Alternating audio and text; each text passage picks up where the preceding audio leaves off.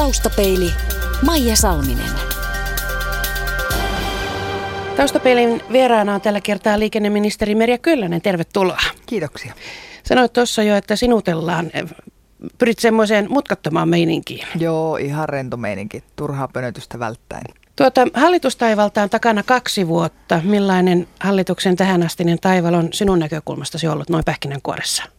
No kyllähän se on ollut monella tapaa töisevä ja aika on haastava kaikin puolin, niin voi sanoa, että helppoja päiviä ei juurikaan ole ollut. Että kyllähän se semmoista vääntämistä ja veivaamista on ja, ja ainahan kuuden puolueen hallituksessa on, on hyvin erilaisia näkökantoja ja niiden yhteensovittaminen sitten vaatii, vaatii aikansa ja oikean paikkansa ja, ja niin kuin semmoista pitkäjänteistä sitoutumista ja, ja ennen kaikkea myös sitten semmoista epävarmuuden kestämistä, että, että asiat on päätetty vasta sitten, kun kaikesta on päätetty. Että, että se ottaa niin kuin aina, vaatii hyviä hermoja ja, ja tiukkaa kestokykyä.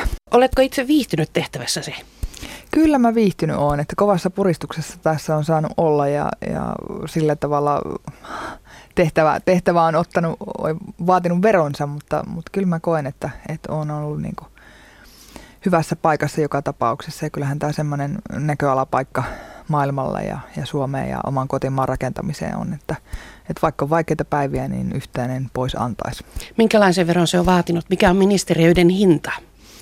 No se on ystävyyden, perhesuhteiden, univelan, ruokavelan kasvattamista. Että kyllähän se on semmoista 24-7 kaikki, kaikki päivät kiinni, että, että se on, kyllä se ottaa niin kuin ihmissuhteista ja, ja lähipiiriltä se vaatii tosi paljon, että, että ministeri ei ole koskaan niin kuin kunnolla läsnä eikä paikalla, että se on aina puoliksi töissä. Millä tavalla luonnehtisit liikenneministeriötä? Mihin menit ja millaiseksi sen totesit? No menin, menin liikenneministeriöön, joka tietysti hyvin pitkälti vaikuttaa isosti yhteen suomalaisista kivijaloista, eli väylänpitoon ja, ja siihen niin kuin arkiseen aiheeseen, jolla on, josta kaikilla on mielipide ja, ja niin kuin jonkunlainen tahtotila, miten, miten asioita pitäisi hoitaa. Ja varmaan, varmaan menin myös ministeriöön, missä oli paljon, paljon keskeeräisiä asioita ja, ja epävarmuutta, lainsäädäntöhankkeita, jotka oli jäänyt kesken ja, ja sanotaan näin, että kyntämätöntä sarkkaa oli yllättävän paljon, että en ehkä sitä osannut odottaa, että, että niin kuin on jäänyt semmoista verenperintöä sieltä aiemmilta, aiemmilta vuosilta mm. ja tekemistä, joka on tietysti näkynyt, näkynyt myös ulospäin, mutta myös sitten talon sisällä, että, että menin haasteelliseen paikkaan.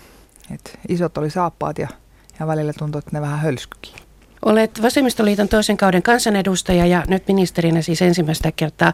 Minkälainen se tilanne on, kun tuore ministeri menee ministeriönsä ensimmäistä kertaa? Miten se homma ja paikka otetaan haltuun?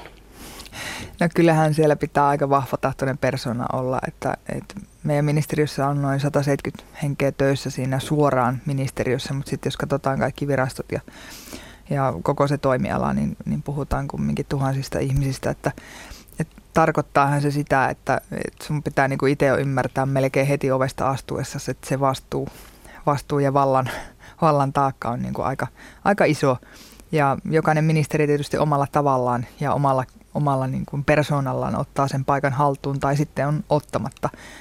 Että kyllähän mulle oli silleen positiivinen asia, että on niin tomera ja, ja pitkä historia omaava sihteeri, joka kertoi mulle heti niin kuin samaan tien, että, että tämmöinen on, on sun työsarka ja, ja haasteita tulee olemaan ja paljon on porukkaa ja, ja vaikeasti hallittavia asioita, että, että kyllä mä varmaan meidän riittää. Kiitän, kiitän syvästi, että hän niin kuin heti loi sen, sen kuvan, että, että vaativa paikka ja ota paikkasi tiukasti, äläkä jää haihattelemaan minnekään. Niin Merja Kyllönen, olet ministeriötösi aikana puhunut politiikan mies-naisasetelmasta ja viime päivinä asia on puhuttanut enemmänkin. Vastikään ilmestyi Evelina Talvitien kirja nimeltä Keitästyttä kahvia naisia politiikan portailla, joka kertoo siis juuri naisen asemasta politiikassa.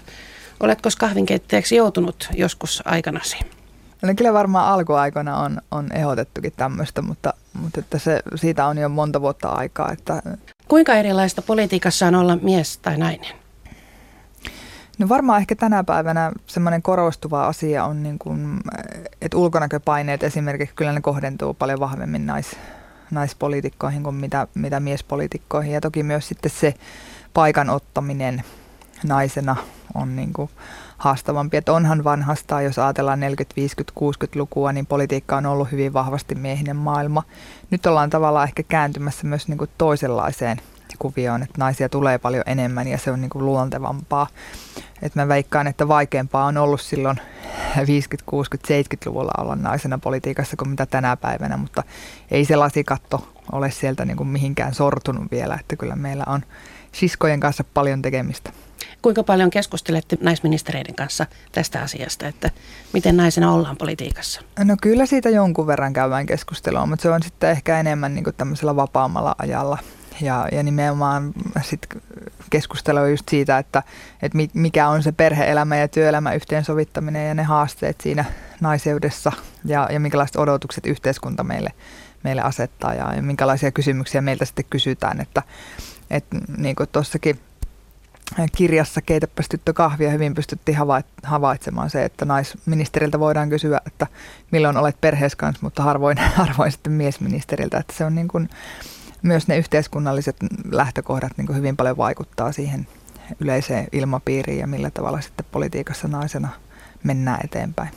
Sinä olet poliitikkona nuori. Miten ikää arvioidaan miespoliitikon ja naispoliitikon tapauksissa? Onko nainen helpommin joko liian nuori tai liian vanha? No tänä päivänä ehkä tämä ikä, ikäkysymyskin on, on niinku tullut sukupuolisesti niinku lähemmäs toisiaan. Et kyllähän tätä niinku arvioidaan jo niinku nais- ja miestyöntekijöitä ylipäätänsäkin. Että, et mä harm, harmittelen ehkä enemmänkin sitä, että molempia sukupuolia niinku kohdellaan jo. Et tulee tätä ikärasismia niinku puoli ja toisin. Ja, ja Mä luulen, että ei kyllä sen helpompaa on nuorella miespoliitikollakaan niin raivata sitä paikkaansa kuin naisella tänäkään päivänä. Mutta että ehkä siinä on sitten se ero, että miehenä sä kasvat muutamassa vuodessa jo sitten kokeneemmaksi poliitikoksi, kun se naisella voi ottaa sitten pidemmän aikaa. Että. Kuinka herkkänahkaisena itseäsi, itseäsi pidät tämän, tämän sukupuolikysymyksen suhteen? No en mä kaiken kattavasti ole muut, niin kuin missään asiassa hirveän herkkänahkainen, mutta että kyllä mä niin kuin, sille on rohkea sanomaan, että jos mä koen, että, että myös sillä sukupuolella on vaikutusta, niin mä uskallan sen kanssa sanoa, vaikka tiedän, että se on niin kuin tämmöinen kipeä asia keskustella, että, että halutaan kuitenkin niin korostaa sitä, että Suomessa on menty tasa-arvossa hyvin pitkälle ja, ja tietyissä asioissa on mentykin, mutta että semmoinen vanhakantainen ajattelu toisaalta niin elää siellä syvällä. Ja siihen on tehtävä töitä, että, että se ajatusmalli muuttuu ja, ja niin tämä yhdenvertaisuus kaikin puolin menee eteenpäin, mutta en mä koe, että mä olisin niin herkkänahkan, että mä joka kerta niin räjähtäisin, mutta että sitten jos tulee tiukempi puristus, niin kyllä mä sitten kun mä koen sen niin konkreettisesti omassa elämässäni, niin uskallan sen myös sanoa ääneen. Voiko käydä niin, että nainen asettuu ikään kuin uhriksi, jos hän alkaa liikaa käyttää tätä naiskorttia? No täällä Suomessa ehkä niin kuin keskustelu menee aika äkkiä siihen, että se myös kertoo niin kuin sen tasa-arvokeskustelun tasosta, että saako sanoa, jos kokee, että nyt tulee niin kuin lunta tupaa ja jäätä porstuaan tällä tasa-arvopuolella. Että se on oikeastaan ehkä vähän jännä. Et mä, mä väittäisin, että meidän pitäisi uskaltaa rohkeammin keskustella niistä asioista, niin paljon vähemmän meillä niitä ongelmiakaan olisi. Että ihmiset uskaltaisivat niin nostaa ne kissat pöydälle ja ne puhuttaisiin läpi. Että sillä tavalla mä uskon, että tasa-arvo menee paljon paremmin eteenpäin kuin se, että painetaan vaan kaikki villasella mm. ja unohdetaan, että pahalta tuntuu, mutta pusketaan eteenpäin. Missä se menee sitten se raja, että kun poliitikoltakin odotetaan kumminkin jonkunlaista nahkaisuutta ja kaikkien ei voi tarttua, niin missä, missä sinä olet ajatellut, että sinun rajasi menee siinä sietämisen ja kissan esille nostamisen välissä? No se menee varmaan siinä, että, että tullaan jo niin kuin liian iholle. Että tavallaan tullaan suhun henkilönä. Että sä et ole enää poliitikko, etkä tavallaan niin kuin se työntekijä, työskentelijä siinä omassa, omassa tehtävässä, vaan tullaan niin kuin semmoiselle henkilökohtaiselle alueelle, minkä mä koen, niin kuin, että sitten siihen tullaan ihan yhtä lailla sitten miehellekin niin kuin iholle iholle miehenä tai iholle naisena, että, että mä koen, että, että hyökätään jo ihan sitä mun henkilökohtaista sisintä vastaan ja se on niin kuin ehkä semmoinen, joka saa sitten karvat pystyyn ja mamman ärähtämään. Taustapeili. Liikenneministeri Merja Kyllönen, Tämä asia tuli sillä tavalla aika räväkästi esille tämä, tämä mies-naisnäkökulma tuossa marraskuussa, kun oli tämä liikenneministeriön pääjohtaja Tervalan asia ja silloin sanoit, että että edustan väärää sukupuolta on paha paketti, kun ei ole munia ja on nuori. Edelleen olet samaa mieltä. No kyllä se pitää paikkansa, että hyvin vahva, vahva konklaavi asetti kyllä sitten niin kuin vastapuolelle, että, että en olisi saanut sekaantua veli, veliverkoston asioihin ja se näkyy kyllä mone, monessa, monessa sarassa, että en ole siltä puolen kantaani muuttanut. Mm. Taustatukea tuli muun muassa europarlamentaarikko Liisa Jaakonsaarelta. Hän sanoi lehtijutussa, että, että kokemasi kohtelu on tuttua ja universaalia. Sitaatti kuuluu, että kyllä sen tapauksessa ongelma ei ole hänen nuoruutensa tai naiseutensa, kuten hän itse sanoi, vaan se, että hän ei käyttäydy kuin nuoren naisen pitäisi. Ja täsmensi, että Kyllönen hyökkää ja haastaa, ja hän haastaa ministeriönsä vahvoja miehiä, ja että se ei sovi naiselle. Miltä kuulostaa Jakosaaren kommentti? No, kyllähän Liisan kommentti oli todella, todella niin paikkansa pitävä. Tätähän se on, että, että on niin tietyt roolit ja tietyt laatikot, jotka, johon sinut pyritään niin laittamaan. Ja, ja mä en vaan pysynyt siellä boksissa. Miltä tämä siis tämä marraskuinen tapaus, jossa, jossa ministeriön pääjohtaja sai potkut luottamuspulan takia, miltä tämä koko episodi tuntuu nyt tässä kohtaa? No se on eletty läpi ja, ja vaikeita asioita hoidettu senkin jälkeen ja tulee varmaan vastaisuudessakin. Että, että mä oon elämässäni lähtenyt siitä, että, että kun ongelmia vastaan tulee ja, ja vaikeuksia, haasteita nähdään, niin niistä selviydytään ja se työ tehdään niin hyvin kuin vaan pystytään. Että, et toki tässä, näissä asioissa aina tahtoo rapatessa roiskua, kun lähdetään jotakin siivoamaan ja korjaamaan, mutta että mun luonne ei anna periksi siinä, että, että jätettäisiin vaan ne asiat sen takia, että ne on vaikeita, mm. niin maton alle ja jatkettaisiin matkaa hammasta purreen, että pitää pystyä katsoa aamulla peiliä ja jatkamaan niin puhtaan mielin töitä. Mitä muuten kuuluu esimerkiksi niille tiehankkeille, jolloin, joista silloin puhuttiin, esimerkiksi tämä iankaikkisen kauan vatvottu kasitien uudistus ja, ja nämä hankkeet, jotka olivat siinä paketissa? Tämä on siinä mielessä ajankohtainen kysymys, että nythän kehysriihessä torstaina onko se nyt 21. päivä, niin ratkaistaan lopullisesti sitten tämä liikennehankkeiden osalta puuttuva rahoitus. Ja tässä sitten voisi sanoa kaikille kuulijoille, että nyt peukut, peukut niin pystyyn, että saadaan rahoitus järjestymään ja pystytään sitten sekä VT8 että kaikki muutkin liikennehankkeet, jotka on yhteisesti viime vuoden kehysriihessä sovittu, niin toteuttamaan. Miltä näyttää? Onko se todennäköistä, että rahat järjestyvät? No kyllä mä uskon loppuun asti, että hallitukselta löytyy tahtoa pitää kiinni niistä sitoumuksista, mitkä on jo annettu. Että, että kyllä kansanedustajat ainakin on vahvasti eduskunnassa pusertanut, että täytyy pitää kiinni niistä sitoumuksista, mitkä on yhteisesti sovittu. Että ne kerettiin jo maakunnissa keskustella ja voiton kahvit juoda, niin kyllähän se aika ikävä on sitten lähteä niin kuin risuja, risuja maakuntiin kantamaan. Tässä on muutama muukin ollut tämmöinen, tämmöinen, jos ei myrskyn silmä, niin myrsky vesilasissa oli tämä Trafin ulkoistusasia. Helmikuussa eduskunnan kyselytunnilla nousi esille, että liikenteen turvallisuusviraston Trafin puhelinpalvelut ulkoistettiin Espanjaan ja aiemmin Suomessa samaa hommaa hoitaneet menettivät työnsä. Ja Merja Kyllönen sanoit kyselytunnilla, äh, sitaatti kuuluu, että ministeriössä tai Trafissa ei oltu asiassa hereillä ja että ratkaisu tuli yllätyksenä. Ja sitten Trafin ylijohtaja sanoi, että ulkoistamisaikeesta todettiin, äh, tiedettiin koko ajan, eli noin vuoden ajan. Äh, kuulostaa vähän kahdenlaiselta lausumalta. Tiesitkö no sinä tästä? Tavallaan sinne mm. puhutaan niin kuin kahdesta eri asiasta. Mm. Eli silloin siis tiedettiin, tiedettiin kilpailutuksesta ja tiedettiin siitä, että tilanne on vaikea ja haastava toimivalle yritykselle, joka, joka on niin kuin silloin hoitanut sitä tehtävää.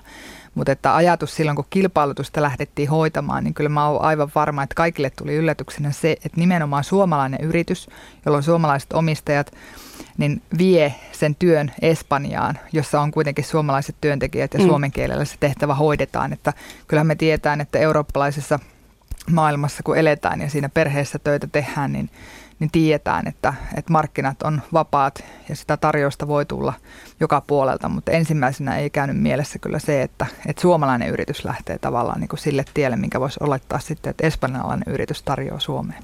Mutta oliko siinä vaiheessa selvää, kun nimet pantiin paperiin, että työpaikat ovat sitten Espanjassa? Joo, kyllä mä näin on ymmärtänyt siinä vaiheessa, kun hankintalain mukaan tämä yritys oli voittanut, voittanut kilpailu, niin siinä vaiheessa on tiedetty, että palvelu tarjotaan sitten Espanjasta. Mutta tämähän meni valitusprosessiin saman tien näiden muiden kilpailussa mukana olleiden osalta ja lähdettiin niin kuin arvioimaan sitä, että onko nyt toimittu rehellisin, rehellisin keinoin ja peleen. Ja siinähän tuli viime viikolla päätös, että on noudatettu hankintalakia ja hankinta on tehty asianmukaisesti ja on toimittu niin kuin pitää, että ei siinä olisi voitu, voitu tehdä asioita toisin. Mutta tiesitkö sinä siinä kohtaa vai onko se asia, jonka ministerin edes pitäisi tietää, onko se sen kaliberin asia, että missä ne työpaikat ovat? No itse asiassa Trafin päätösvaltaahan kuuluu itse hoitaa tämä kilpailutus ja se ei ole niin kuin ministerin vasaran alla, että ministeri sanoisi, vaan niin kuin mm. kuuluu virastojen, virastojen toimivaltaan ja, ja ei voi olettaakaan, että ministeri hoitaisi nämä kilpailutukset. Mutta toki niin kuin pääsääntö on se, että jos jotain yllättävää tulee, niin sitten ilmoitetaan ja niin kuin Trafikin on vuosi sitten ilmoittanut ja kertonut sen, että on, on haastava tilanne ja että menee markkinaoikeuteen ja asiasta tulee sitten vuoden päästä arviolta ratkaisuja. Näin on nyt sitten menetelty ja ja toki tietysti voidaan käydä sitä keskustelua tästä suomalaisesta kulttuurista, että, että onko meillä niin kuin hankintamenettelyissä jotain opittavaa valtiohallinnossakin, että voidaan tehdä semmoisia hankintahakemuksia ja, ja myös niin kuin mahdollisuuksien mukaan katsoa se, että tämmöistä karkaamista ulkomaille ei sitten pääsisi tapahtumaan. Että ihmiset on fiksuja ja keksii aina, aina uusia porsaanreikiä ja me tahotaan tulla sitten valtiohallinnossa vähän jälkijunassa. Porsaanreikä tai mahdollisuus riippuu, että keneltä kysytään. No näin, niin. näin se vaan on vapaassa markkinataloudessa.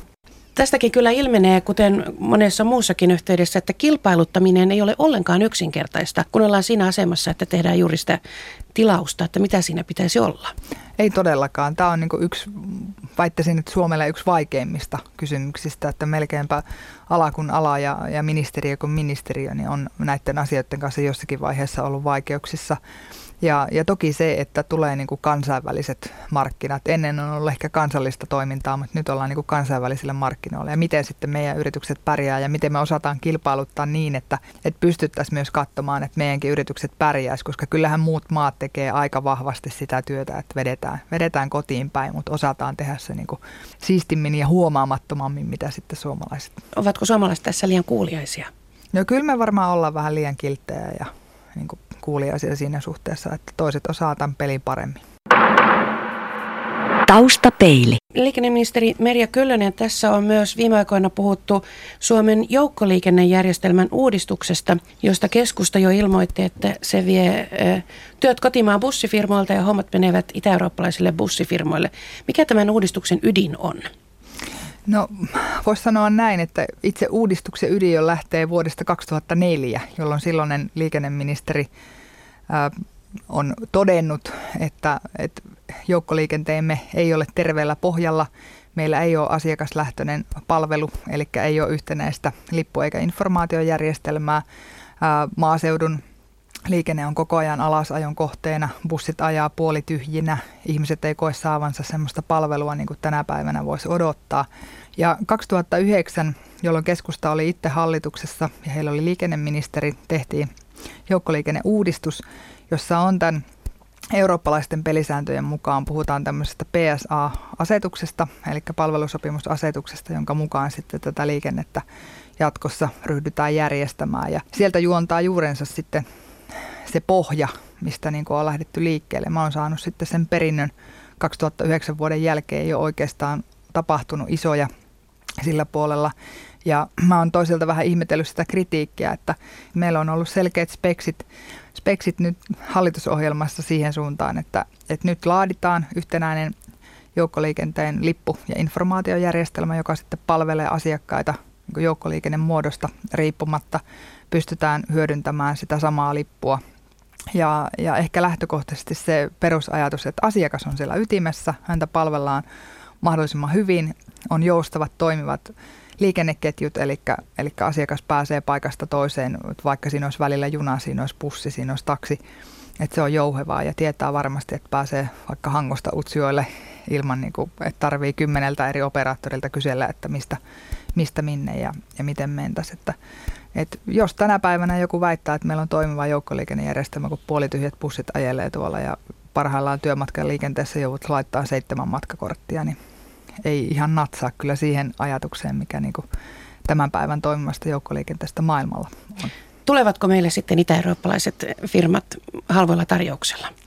En usko. Mä uskon siihen, että, että suomalaiset firmat lähtee tekemään, tekemään yhteistyötä ja heräävät siihen, että joukkoliikennekin tarvitsee kehittämistä ja sitä, että se asiakas on siellä ykkösenä ja, ja palveluketjussa. Et mä oon hirveän harmissani, että mä oon kymmenen vuotta odotettu sitä, että, että ala lähti sitten viemään tätä kehitystä eteenpäin niin, että me saataisiin niin yhtenäinen lippujärjestelmä ja yhtenäinen informaatiojärjestelmä. Sitä ei ole tapahtunut. Että tähän tähän niin joukkueeseen pääsee mukaan ja tekee tätä työtä ja meillä on 1200 joukkoliikennetoimijaa Suomessa.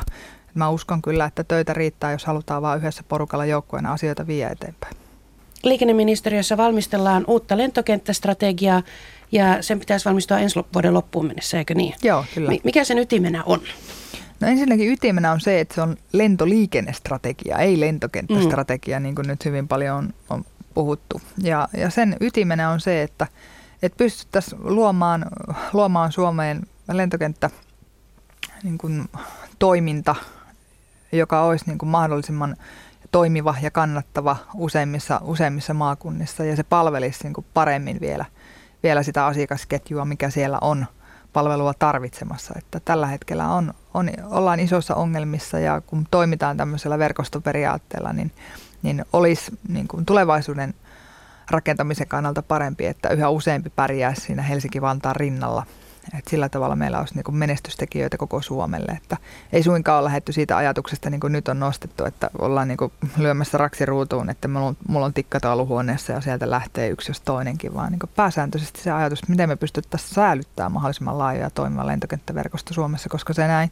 pitkässä ja laveassa maassa on tosi tarpeellinen. Helsinki-Vantaa on ainoa kannattava tällä hetkellä, se on kumminkin fakta. Joo, kyllä, se mm. on totta ja, ja se, sen eteen kyllä kannattaa maakuntien kanssa yhdessä ponnistella, että pystyttäisiin saamaan niin kuin entistä toimivampi ja kannattavampi verkosto koko maahan. Kuinka todennäköistä on, että kumminkin jonkun kentän yli ruksit vedetään? No varmasti meillä on semmoisiakin kenttiä, jossa ihan aidosti on jo, jo vuosien ajan mietitty sitä, että ollaanko liian lähellä jotain toista ja kilpaillaan ja sitten kumpikin menettää asiakkaita vai, vai miten, miten niin kuin sitä elinkelpoisuutta pystytään vahvistamaan. Että aika paljon niin kuin alueellisesti pystytään vaikuttamaan kuitenkin siihen, että miten paljon asiakkaita on ja miten toimitaan. Että kyllä mä oletan, että maakunnatkin on niin kuin halukkaita tekemään yhteistyötä ja löytämään sellaiset ratkaisut, että sillä alueella joka tapauksessa pystyttäisiin turvaamaan palvelut ja hoitamaan, hoitamaan asiat fiksusti. Että, että valitettava totuus on se, että jatkossa ei pystytä tarjota, tarjoamaan ihan kaikkea kaikille ja sitten pitäisi pystyä keskittyyn, että joku on jollakin ydinalueella, rautatieliikenne on se ykkönen, jollakin se on oma auto, jossakin se on sitten lentoliikenne ja bussiliikenne ja näin, että, että pystyttäisiin rakentamaan semmoinen toimiva palveluketju, jossa sitten kukaan ei jää ilman, että jokainen saa, saa niin kuin sen oman parhaiten toimiva joukkoliikenneketjun pelaamaan. Tässä yhteydessä on taidettu mainita juuri se kolme tunnin junamatka, että se olisi jonkunmoinen yksi mittari, että jos ollaan sen sisällä, niin ehkä pärjätään ilman lentoliikennettä.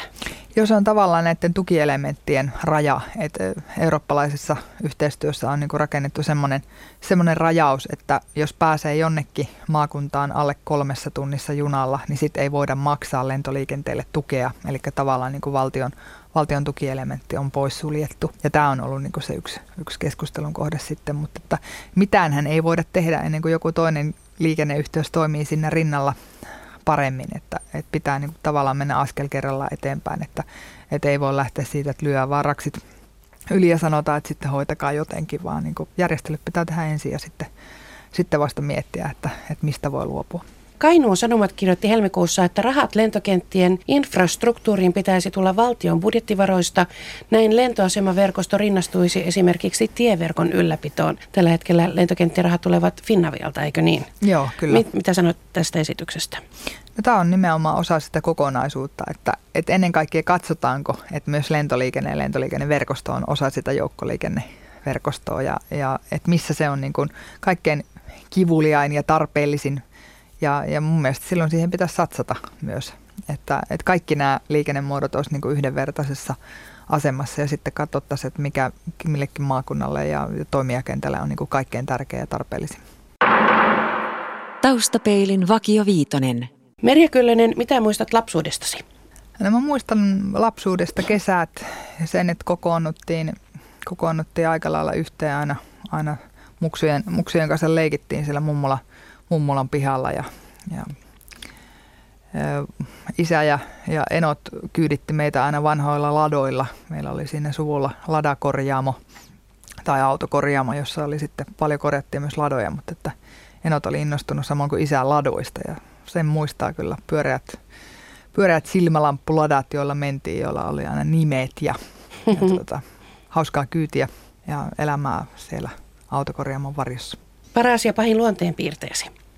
No kyllä se varmaan on tämmöinen mm, paras ja pahin niin työlle persous. Eli mä oon kyllä työnarkomaani siihen niin tunnustaudun. Että se on varmaan hyvässä ja pahassa, että, että mä vaadin itseltäni paljon ja, ja siinä samalla myös vaadin sitten muilta paljon. Että, että se, on, se on varmaan se hyvässä ja pahassa toimiva vaikea luonteen piirre. Millaisten ihmisten seurassa viihdyt? Mä viihdyn semmoisten luonteikkaiden persoonallisten ihmisten parissa, jotka uskaltaa antaa itsestään ja, ja jotka on valmiit niin kuin ottamaan, ottamaan myös vastaan, vastaan toisesta ihmisestä. Että huumorintajuisista ja iloisista ihmistä. Missä olet mielestäsi onnistunut parhaiten? No varmaan on onnistunut semmoisen joukkuepelin rakentamisessa, että mä oon semmoinen pelirakentaja, joka tykkää, että, että ihmiset tekee yhdessä työtä ja uskon siihen, että, että yhdessä onnistutaan ja yhdessä epäonnistumisistakin selviää paljon paremmin, että, että semmoinen tiimi, tiimitekijä ja sen koko ja että saadaan niin kuin sitä kautta porukoista paras, paras veto irti. Millainen on toistaiseksi toteutumaton haaveesi? No, olisikohan se semmoinen Mm, yksinkertainen, että olisi viikonloppu ilman töitä.